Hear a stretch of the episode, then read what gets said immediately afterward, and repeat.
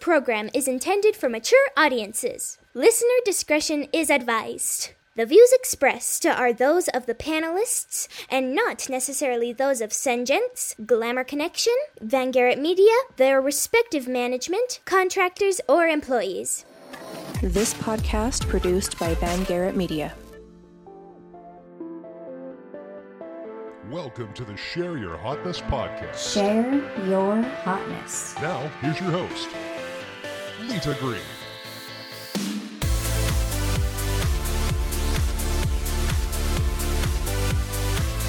Hello and welcome to this episode of Share Your Hotness with your host Lita Green and my guest Shahar Shahar Shara. Shara. Sorry, I wanted to say it right and I said it wrong. Shara. Shara. So you said Sarah with an H, and then I Yeah. wanted to make it the Sahara Desert. I wanted to make it hard. Shahara Hutchinson, which that was easier. Hutchinson works. Okay, and so for um, we connected many many years ago. I'm just teasing. A few days ago on LinkedIn, I put up um, a post, and you commented to it and connected with me. And for those of you who have not tried to connect with me on LinkedIn, I send a really rude statement to people. I'm like, don't spam me. Like, if that's your intention. And it's worked 100% to cut down on the spam, having a clear boundary, because then some people be like, what do you mean? What's spam? And then they send me a bunch of, you know, their links and buy this and let's set up a call. And I'm like, we just met. Like, you're going to come up to me and be like, hey, let's have sex. That's what it was the equivalency when we were 20, right? And we didn't like it when boys did that. So I just like professionally, I'm like, boundary, let's actually connect. And then we started talking and you sent me because we you actually looked at my profile. I'm also outlining good networking here that you did. Uh, look at this thing we have in common. We're both um, TEDx speakers. And I was like, dude, send it to me. And such an awesome story. I was like, you got to come on my podcast. So we want to make sure everyone goes and listens to your TEDx talk so that they you get those hits on your your TEDx. So don't give the whole talk, but let's go into the topic and kind of the deeper the deeper stuff so people are all like salivating to go listen to your TEDx. Yeah. So thanks for having me, Lita. So my TEDx is about my journey to have my son. It's actually called um, "It Takes a Village." It took me eight years, uh, four rounds of IVF, and just multiple losses to have have my son.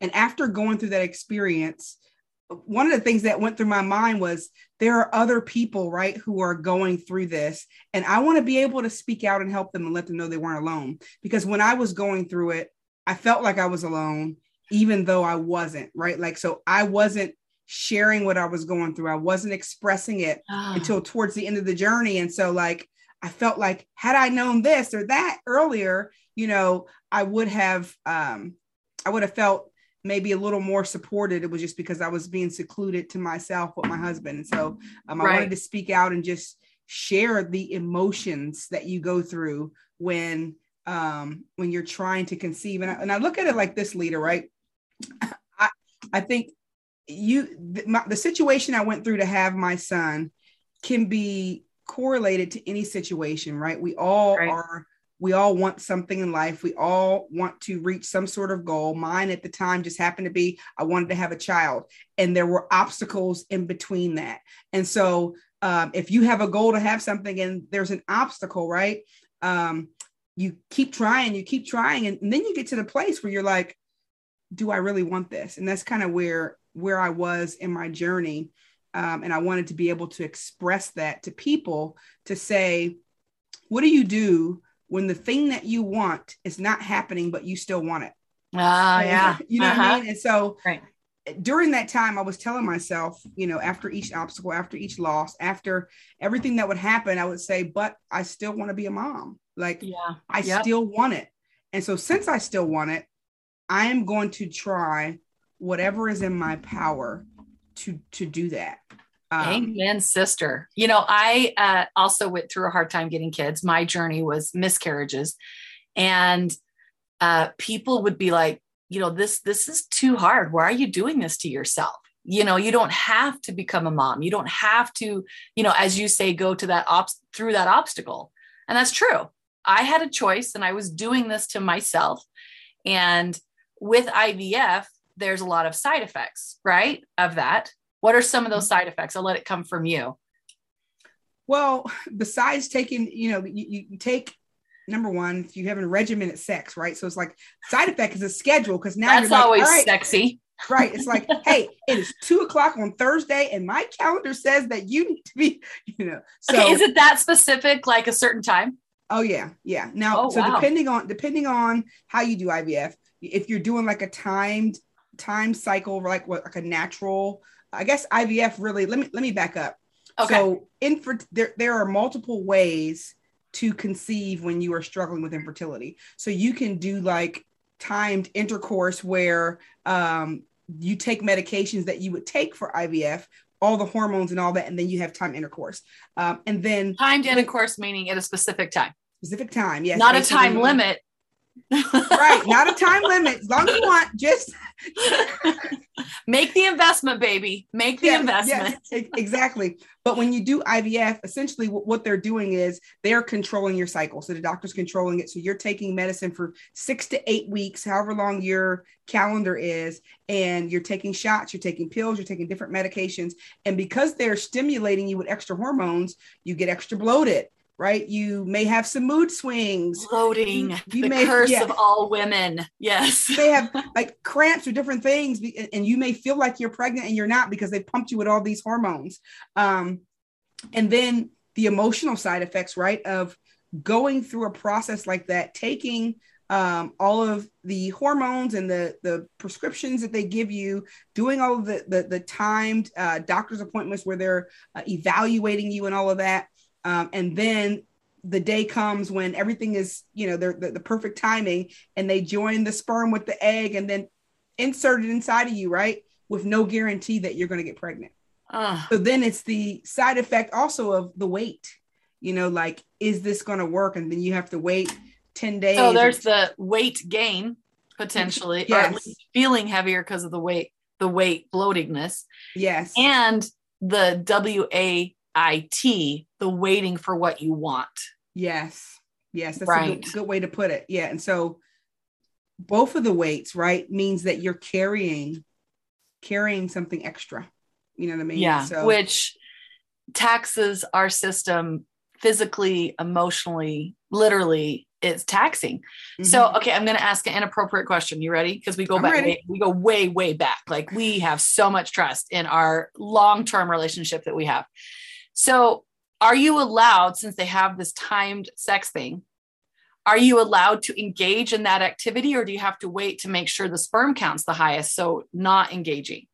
so they do tell you like, okay, so you can have sex up to a, to a certain point, and I think it's like within a couple days of your uh the, the what they call the transfer where the where The you, the man transfer. they, they- yeah, So that's when a man and a woman love each other and they come together for a very technical transfer. Okay, got it. very technical transfer, right? And so he needs to to store up those sperm. you Right, know, well, that's, to um, be ready, right? Like you want to get all the millions of sperm, as many as possible, so that one of them can, well, several of them can make it. Because what happens is when they give you all of the the, the hormones for the woman, normally one egg is released, right, every month. Well, Right. um, with the medicines, they want to make as many eggs mature as possible. And so they want to fertilize as many as possible, which means like you want, I guess, as many sperm as We need lots of good swimmers. Yeah. And it's like Lots you may have, let's just say you have 20, 20 eggs and there's 20 million sperm. I don't know, you know, like, and right? No, you're like, why did you ask this? I have lived among the deaf culture. So to me, there are no bad questions except for people who are not ready to ask you a question, right? Like if you just Yeah. go up to somebody be like, so did you time your sex? That's a weird, but if I say, can I ask you? See, totally different. and I said Um, yes. So that meant I was okay. yeah so you were in you you bought in right so you have this dynamic with your spouse where typically you know we're kind of um you know my husband and i we go on a date every friday you know unless i'm speaking somewhere or something and um so you're are you trying to like plan the romance to line up or like deny like don't don't you flirt with me don't don't flirt with me because it is tuesday and we don't get a flirt till or transfer until Thursday. I mean, you know, how does that work? Well, yeah. So it, it, it- during the cycle, right? You do everything is time, and you do want to. I don't want to say like do it perfectly, but you want to make sure you adhere to it because I didn't mention the other weight, the financial weight. So it oh, costs. well, yeah. so it's yeah. like fifteen to twenty thousand dollars. Oh, I thought it was like 10 grand. It's gone up. Well, it's inflation right now. Everything and- has. yeah, and inflation, and depending on the medications that you need, right? Like, so your cycle, the, the physical aspects of it may be like ten thousand, but then the medications that you need to pay for um, also have a, a hefty cost with it. and Mhm. and so when you pay all that money and you put all that effort in and you're timing everything then it's it's like a job right it's like all right i gotta clock in at this time right. can't do so Perform, buddy. we Perform. can't waste our money you better Yeah. and and, and, and and so that sounds like the definition and i'm shaking my head no of sexy because it's uh I, I can relate in this that i had a pregnancy that god was like you need to go forward and when my husband and i were coming together for the transfer see how i use those words i literally felt like there was angels in the room witnessing this happening. And i'm like what y'all doing here? You know like why is this? Because you know i'm naked. This is intimate. And it wasn't in a voyeuristic sense but it was so peaceful to me later because things ended up um you know not my time for the story but my daughter ended up dying. It was really good to know that god wanted this to happen right? Like this was a gift to me and so to have this you know huge weight of the financial the the weight gain the waiting of wanting and now you know you've got the other part of you've kind of stripped away the fun of it you know Mhm. feeling like you have to show Yeah. up and the biggest sex organ is the one between our ears yeah and and and then after you after you transfer right then you can you you this is going to be my new word. Can i i don't know. Have you guys transferred? Well, you know, i'm gonna ask him tonight like you can transfer? He's like transfer. Yeah i mean is that the ivf term? Because i don't know why i'm making it funny. Yes, so he's no, like don't be is. talking to me about that. No, it re- it really is. It's- So they they because they join the sperm and the egg and then they transfer it into you, um, and then in hopes that it'll attach to your uterus. Okay, Um, so when you're talking to these doctors, are they like, because they're they're clinical, right? They're like, so uh, Thursday at two o'clock, when the transfer begins, is it because you think get the feeling that they're too uncomfortable to say normal words, like we need him to, uh, you know, ejaculate millions of sperm? Do they avoid all kinds of words like that and have their own, or is it just no, I think it's just I think it's just very clinical. You have a whole calendar, like I said, it's a, like a six to eight week process with all your medications lined out by week, the regimen, how much you're taking, um, the estimated time of your.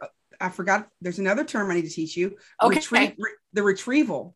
Okay, so there's a retrieval and then there's a transfer. So, okay? so- What's like a little panting dog here? What's retrieval? so the so after taking all of those medications and getting as many eggs as possible to mature then you do the retrieval which is when they go into you with a needle and retrieve all the eggs out of your ovaries So that are they come in they come in from the undercarriage or they come in through the the skin they come in through the uh, un- the opening. They come Yeah. in under whatever you- i was being funny. They, um, they come in where the babies come out. They come in vaginally. Okay got it. We can use those words. I just wanted to use a funny Yeah. word because and then you're Yeah. like i don't know what that word means. The doctor has not explained that to me. Yeah yeah. So yes they Yeah. they and, and this there's like a long i would mean if we had video i would i would try to like demonstrate but it's like I, I don't know how long the needle is but they have to go all the way up there and reach to your so uterus eight, like 10 12 inches? Probably to, yeah to, to clamp clamp your cervix to go up there and then go and then they suck out each uh, mature egg and that's the retrieval process. And then that's so the day that's where the, always fun for people who've not had a pap smear or things other than what they want to go up there going in and it can be painful. And it's you know frankly it's just kind of the ultimate vulnerability right Yeah. And then yeah. again, we're hoping something's worked here.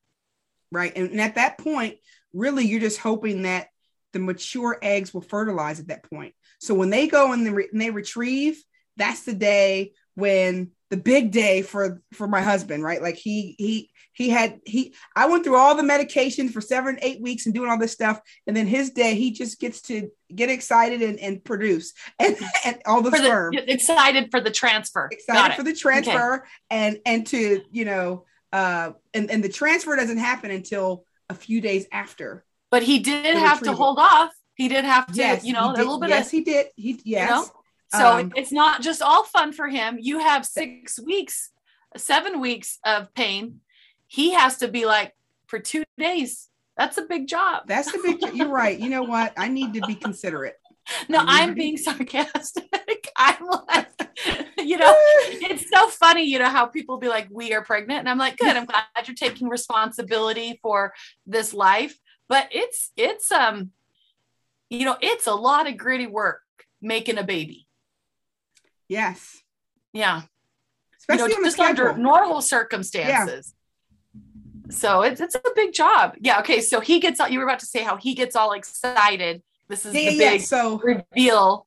yeah yeah so he he contributes his part um and then and and meanwhile i got this nine inch needle pulling my eggs out right and they they join them and then um it's um then you have to wait for a phone call within 24 hours. So they join them and then they call you the next day to tell you how many eggs they were able to fertilize. So you're like they'll tell you the day of how many eggs they got that they and and they hope that they're mature right? And so like and the next day they tell you how many were mature and how many fertilized. So they've Then- taken the eggs out of you, examined them without damaging them, right.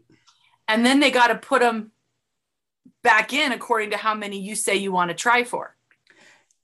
Well Because- typically they want to just transfer one unless Okay. a reason for them to transfer another one and so once once the retrieval happens they join the they fertilize or whatever they tell you how many they are and then they usually plan to implant one maybe two depending on the circumstance and then if you have any left over they freeze them and so i actually have five frozen babies um that You could there. just you could I could- fly them to Mars. I could do yeah Who knows what you know? Yeah, I right? I can do whatever I want with them. And so, yeah. Now, how Um, old's your son now? He's three. Okay, so you know you're in the. I mean, I'm in Utah. You know, we they multiply and replenish here. You know, we like have the babies. I um, always congratulate people with big families for keeping the numbers up because I slacked the numbers. You know, I'm national birth averages of 2.2 kids. Isn't that terrible? Because I have two living children. You know, right? So, are you planning on having more, or are you? 'cause, don't you know. You're not in Utah. You have choices. I, but I, I have Utah, choices. at And three, that's like people in Utah would come up to you every day and going, "Girl, when you get another one?" yeah, and, and it's, it's, a, it's a good point that you bring up, right? Like, because that that question comes up. And when you have struggled with infertility or having, you know, like have trying to conceive and it's been difficult, or you've had multiple losses, right? Like for me, I don't have any fallopian tubes, so I cannot get pregnant naturally. The only way that I can get pregnant is if we go through another medical procedure to unthaw one of the little frozen embryos and then transfer right and and hope and pray that it sticks so for me when i when i think about that intellectually i feel like uh yeah i think i want another child but emotionally and just Right. everything else i wonder to myself you know after going through eight years four rounds of ivf we had a second trimester loss with Ugh. as well an ectopic pregnancy we had multiple so like miscarriages just I all that you. stuff in Yeah. my mind i wonder and we have our son he is such a blessing and i'm so happy to have him Can you um, do that again? that's exactly what like and Right. my, my friends and family they ask me and i'm like I, I know that i did this before right i just don't know if i want to do that again with no guarantee of what's on the Mhm. other end and can i you ever go through a situation where you get through it and you're like whoa and then you're like i made it like my you're twenties and thirties? Yes. yeah, be like, I don't know that I would do that again. Um, and so that that's kind of Yeah. how I feel about it. I kind of do want another child.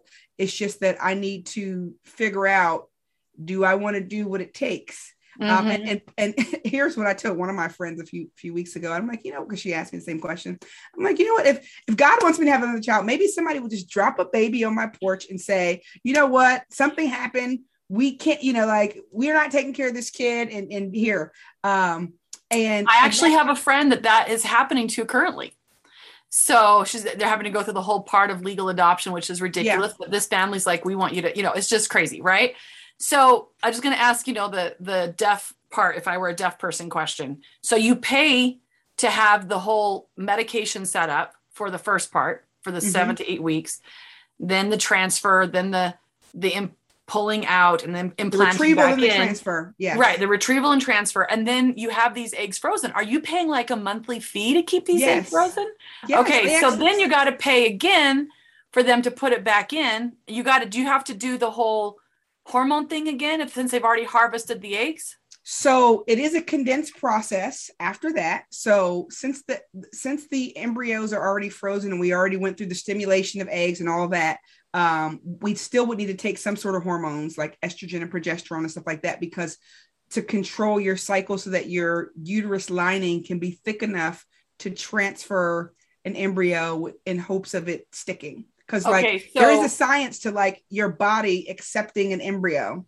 You had four failed, which you know, Four failed transfers. Four Yeah. failed transfers. But those are miscarriages, right? I mean, that's what I'm hearing. um.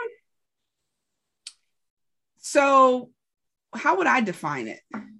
because just I- be, like you had a baby that was in your body that was growing and it didn't take that's a miscarriage because you know there's the natural abortive process when things are not coming together just right that Mhm. i had seven miscarriages you know but the day you're pregnant and then the day you're not that's in between the two is hell right so you each time that you were impregnated with your own egg and the sperm because of all that working you had to pay for that Yes. well, the whole entire process one time is like 15 grand and then you're paying the monthly fee for your eggs being stored plus any attempts you want to do additionally yeah. So let me let me rewind. So the first time we did IVF, we had one additional embryo left over. So we transferred two the first time, and we that ba- those babies did not survive. Right.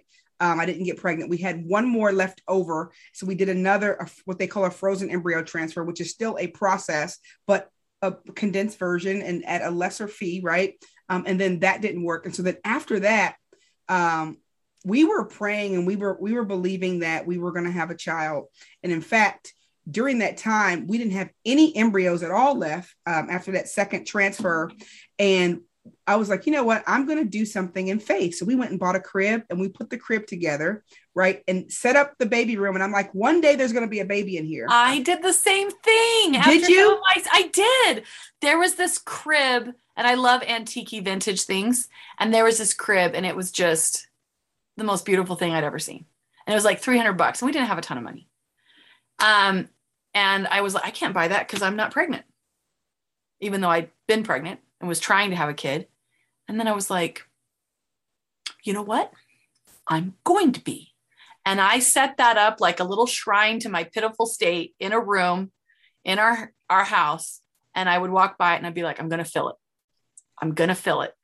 and some people just thought that was like really weird that i did that but it was you know a very clear vision board wasn't it yeah. What, whatever, you know, helps you. Some people, depending on where you are mentally and emotionally, it could be what people call a trigger, right? A trigger to like Right. have a breakdown and remind you of what you don't have. But I use it as a trigger to say, like, this is what I am going to have. And ironically, the within four to six months of putting that crib up, we got pregnant naturally. We got pregnant naturally. And then we went to um, the first ultrasound and went into the ultrasound room and they uh, put the little thing, you know, the, what is it, the little wand up there to look around and they were cold look- jelly the wand, cold jelly, cold Yep. jelly wand, all that stuff. And you know, looked on one side, didn't see the baby, looked on the other side, didn't see it, and then moved around a little bit, like, oh, there it is. And so I'm looking on the screen and I see this perfectly formed little tadpole baby with a little heartbeat and i'm like oh my gosh this is great! Like and so in my mind right like when you're believing for those who pray right like um i you know i'm a person that i i, I pray and i was believing so i was thinking at the moment this is my miracle right? Like this like all of that after two failed transfers that i got pregnant naturally and i put my crib together. And so then as those thoughts were swirling through my mind and I'm smiling. I look at the doctor and she wasn't. And oh. so I'm like, oh. I'm like, what is going on here? Right. And she looks at me and said, Cheryl, you know, that there is a, you know, perfectly formed baby in there. It's just in the wrong place. It was growing in my tubes, um, which meant that the very, and, and, and so let me rewind and tell you the story about how I even found that out because I think it's, it's pertinent to, to just share. Um, remind you, I had already had two failed cycles, right? That I told you about, two failed transfers uh, with IVF, and I knew that my tubes were blocking, that I could not get pregnant naturally. And so what what I was doing in the wait was not necessarily believing that I was going to get pregnant naturally, but believing that we were going to have a way to pay for another round of IVF because we didn't have any more money after right. after those two, right? Right. And, and just having faith for that. Because most so, people of childbearing age just have 20 grand laying around. right. And so um so that's kind of what I was thinking. And so one day I was at home and at the time I was in school and I was sitting down doing some homework and I literally heard in my mind, go get a pregnancy test. And I was like, go get a pre like just as clear as day. And I was like, why would I get a pregnancy test when I can't get pregnant naturally? I got up from my seat. You're like, I, dr- I drove to the store. I got a pregnancy test. I took it and immediately two lines showed up and I was just, I went ballistic and I'm like, oh my gosh. So I'm sharing, telling everybody just like the miracle happened, so on and so forth. And so, um, so anyway, fast forward back to the doctor. Um, she was asking me like, you didn't know that you were pregnant, you weren't in any pain. Now, mind you, I think I was like measuring it like seven and a half weeks. And so they were number one, wondering why I didn't feel any pain. And number two, that it didn't burst because, you know, an ectopic pregnancy can kill you. It can burst, right. rupture, and cause internal bleeding. And so that premonition that I had while I was sitting down um, to tell me to go get a pregnancy test, I believe was to save my life. You know what I mean? Yes. Or prevent, because I would never have, like, literally, I just wreck the womb.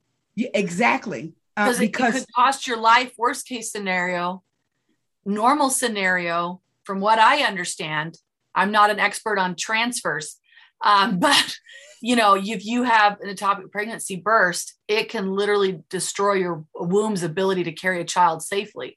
Yeah, I, I don't know all of the effects. I do know about the internal bleeding, but yeah. And so after that, I shifted my mind and I was devastated, right, to lose lose yeah. that baby. Yeah. But number one, it told me that I can get pregnant. And so I chose to shift my mindset and think about okay, no, I didn't get what I wanted at this moment, but what do I have?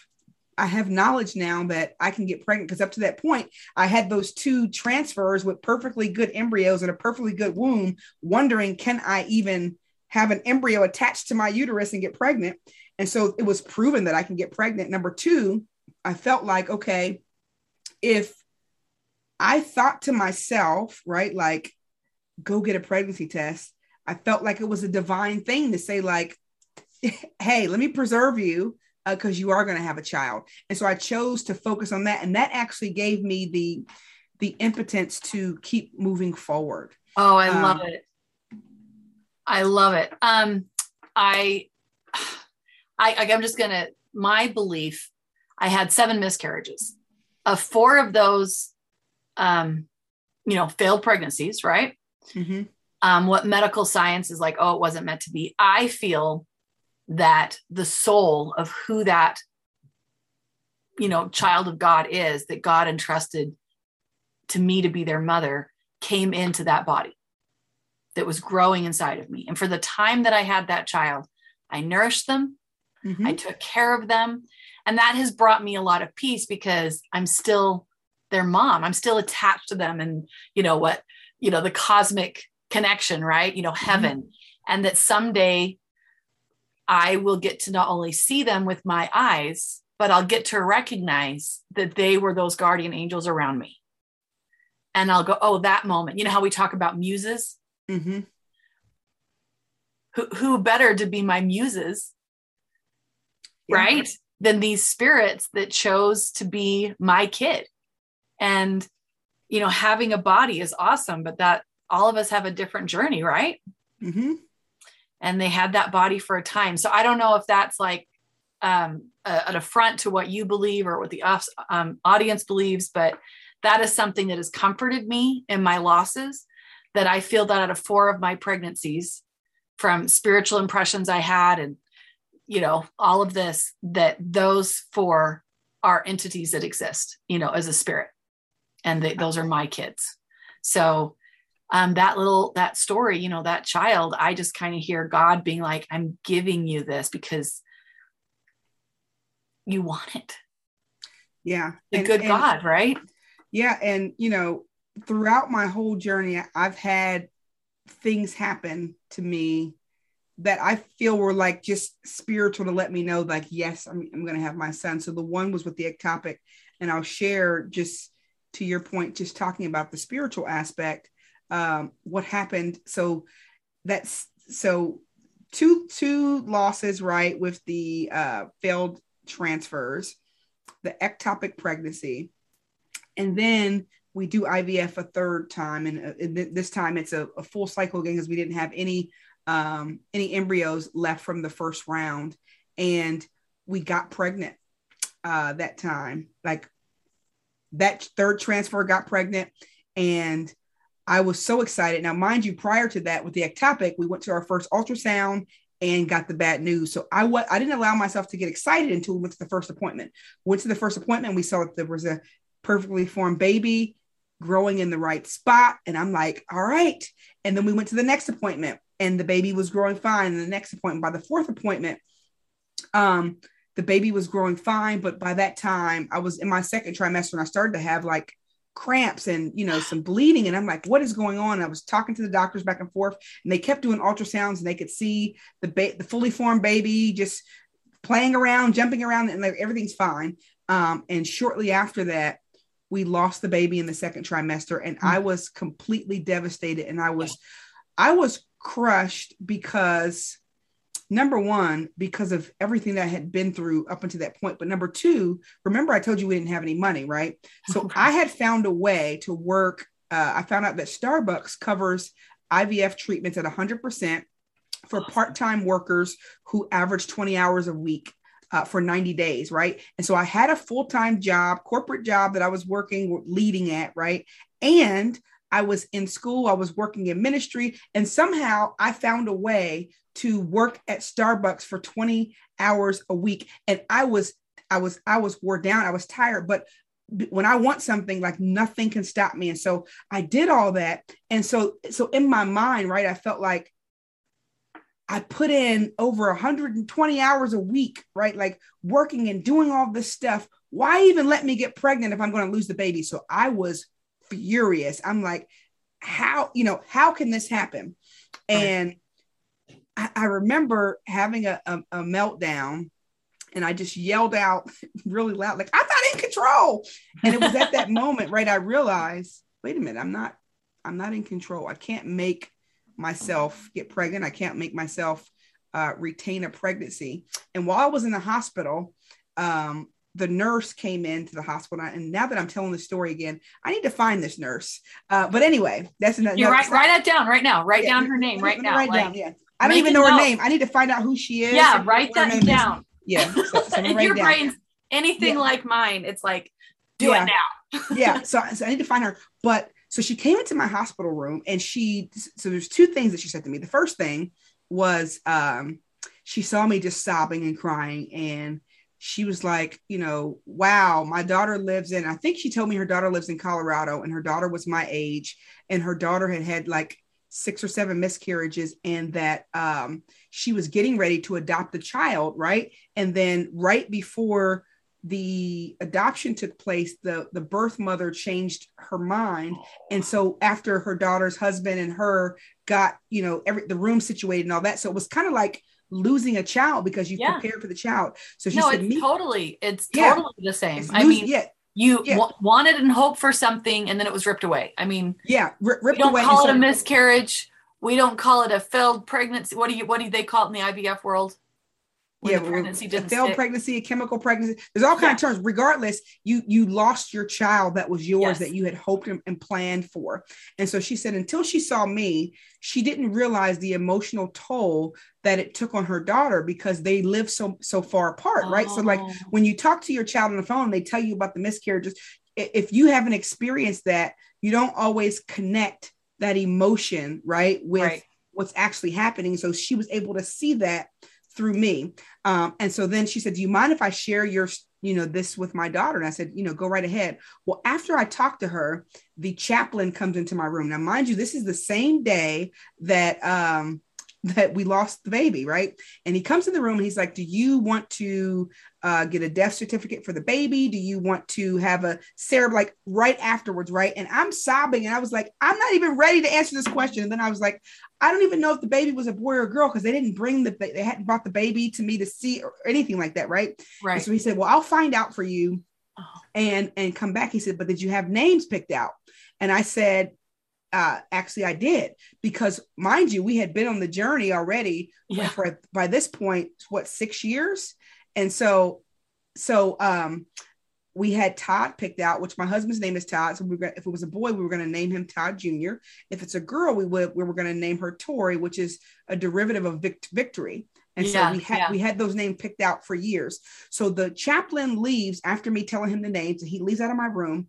The nurse comes back in and she's crying, and I'm like thinking to myself, what is wrong with this nurse, right? Like be Uh, professional. yeah. right? So she's sobbing, and and and th- this is and like you're what she- emotionally vulnerable. yeah, I'm, I'm emotionally Yeah. vulnerable, and I'm wondering why is she crying? And so she runs into my room sobbing, and she says, "You know what? You were meant to be in here today." She said, "My daughter's name is Tori, and her husband's name is Todd." And she said, and, and, and I, this is, and, and every time I tell it, I get chills, and I got chills Oh. in there. And she said, You need to worship God, and there is purpose in this. And at the time, I'll be honest, I was like, Purpose, what? You know, like, I didn't want to hear it. Um, she's like, I don't care what you have to do. Uh, close this door and get to your happy place because there is purpose in it. And when she left out of the room, I was still angry, but a little piece of me knew that, okay, God is speaking to me because there is no way that I lost this baby at this exact time, ended up in this exact room with this exact nurse whose son, whose son-in-law and daughter has the names that I picked out for my child. And so I was able to rationalize Too many that. coincidences. Too many to just- coincidences. yeah. So you know what I did? Yeah. What? When the chaplain came back, I said, I'm not naming the baby. I said, I don't have any other names.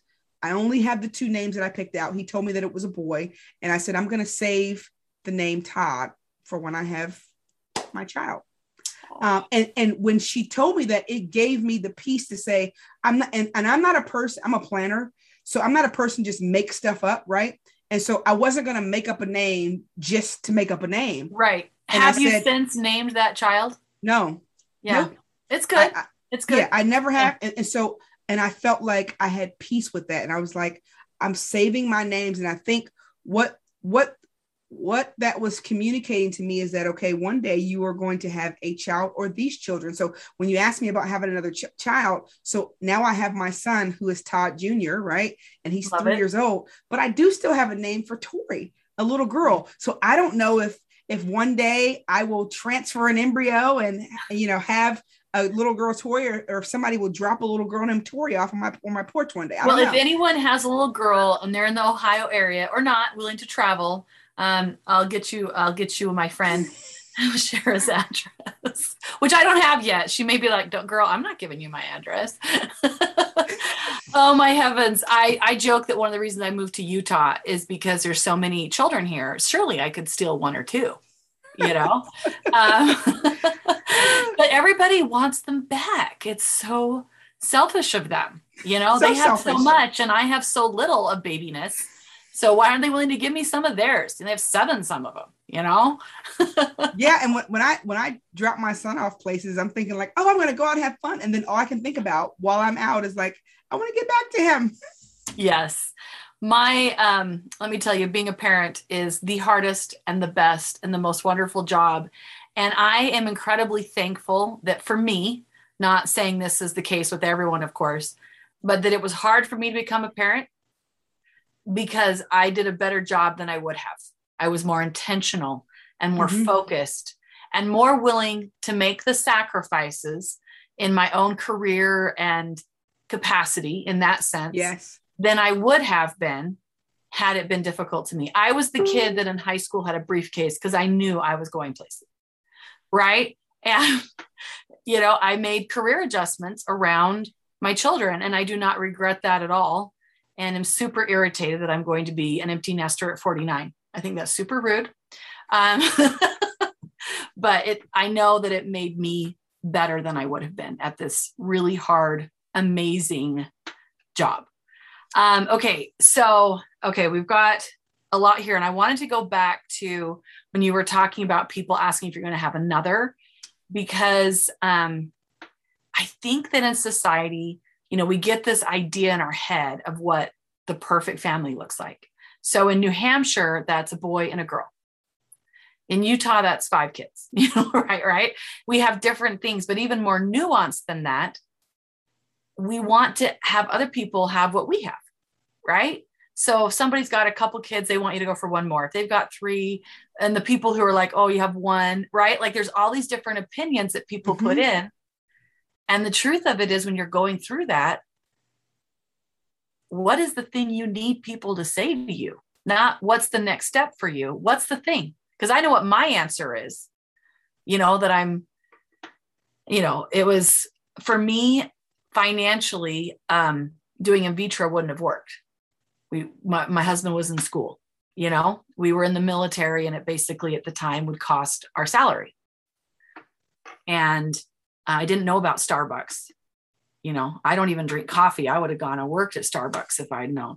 Right. And then we weren't eligible for adoption because of um, some health issues that, you know, knock on wood, we're good. But the only way for me to become a parent was to keep trying this way.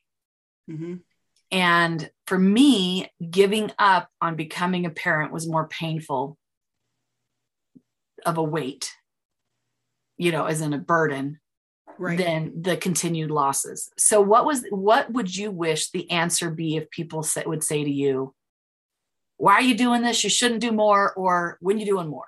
right? Because there's those two sides of the spectrum. Yeah. Yeah. So I think I, I always come from the perspective that people mean well, right? I think when someone asks you a question or they say something, you have to understand that they don't always know what you have in, encountered. They don't always know what you've experienced, and they're coming from a good place. So I think first and foremost, as the person receiving the question, you have to start there and not get offended just because somebody says something and assume that they meant it with ill intent when they didn't know, right? Right, right. Um, so that's step number one.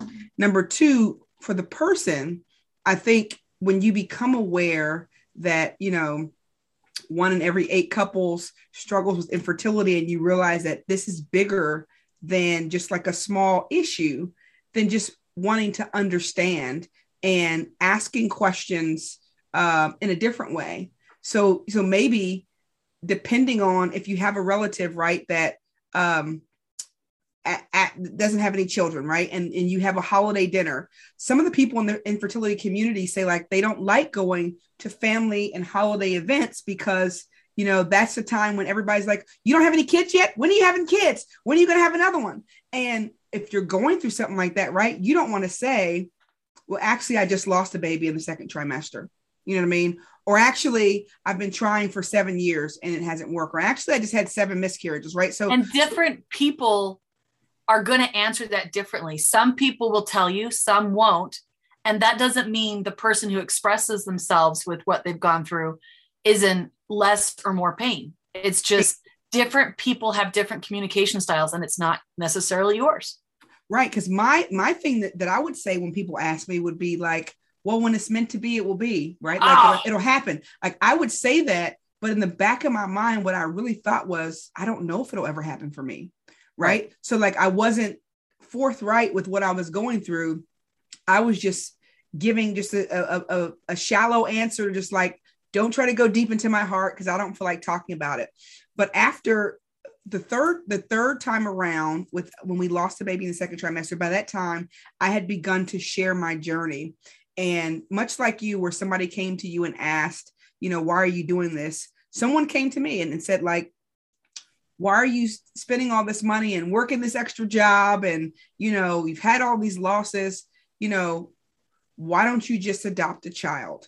And and my response was number one i'm not against adoption. I'm adopted myself. And so i am all for that. I think that there are plenty of children out there whose parents uh, may not be able to take care of them and that they could have a set of parents who would. But I also believe in whatever the vision that I had for myself, right? And, and my vision was doing everything that I felt was possible to have a biological child. And so I asked myself, because um, I'm I always think about the future. I told you I think I'm always planning that if I if I got to the age of 80 right? When i my, my eggs were all hard boiled and cracked and they, they, they weren't you know they weren't hard boiled. they weren't, they weren't they weren't functioning right?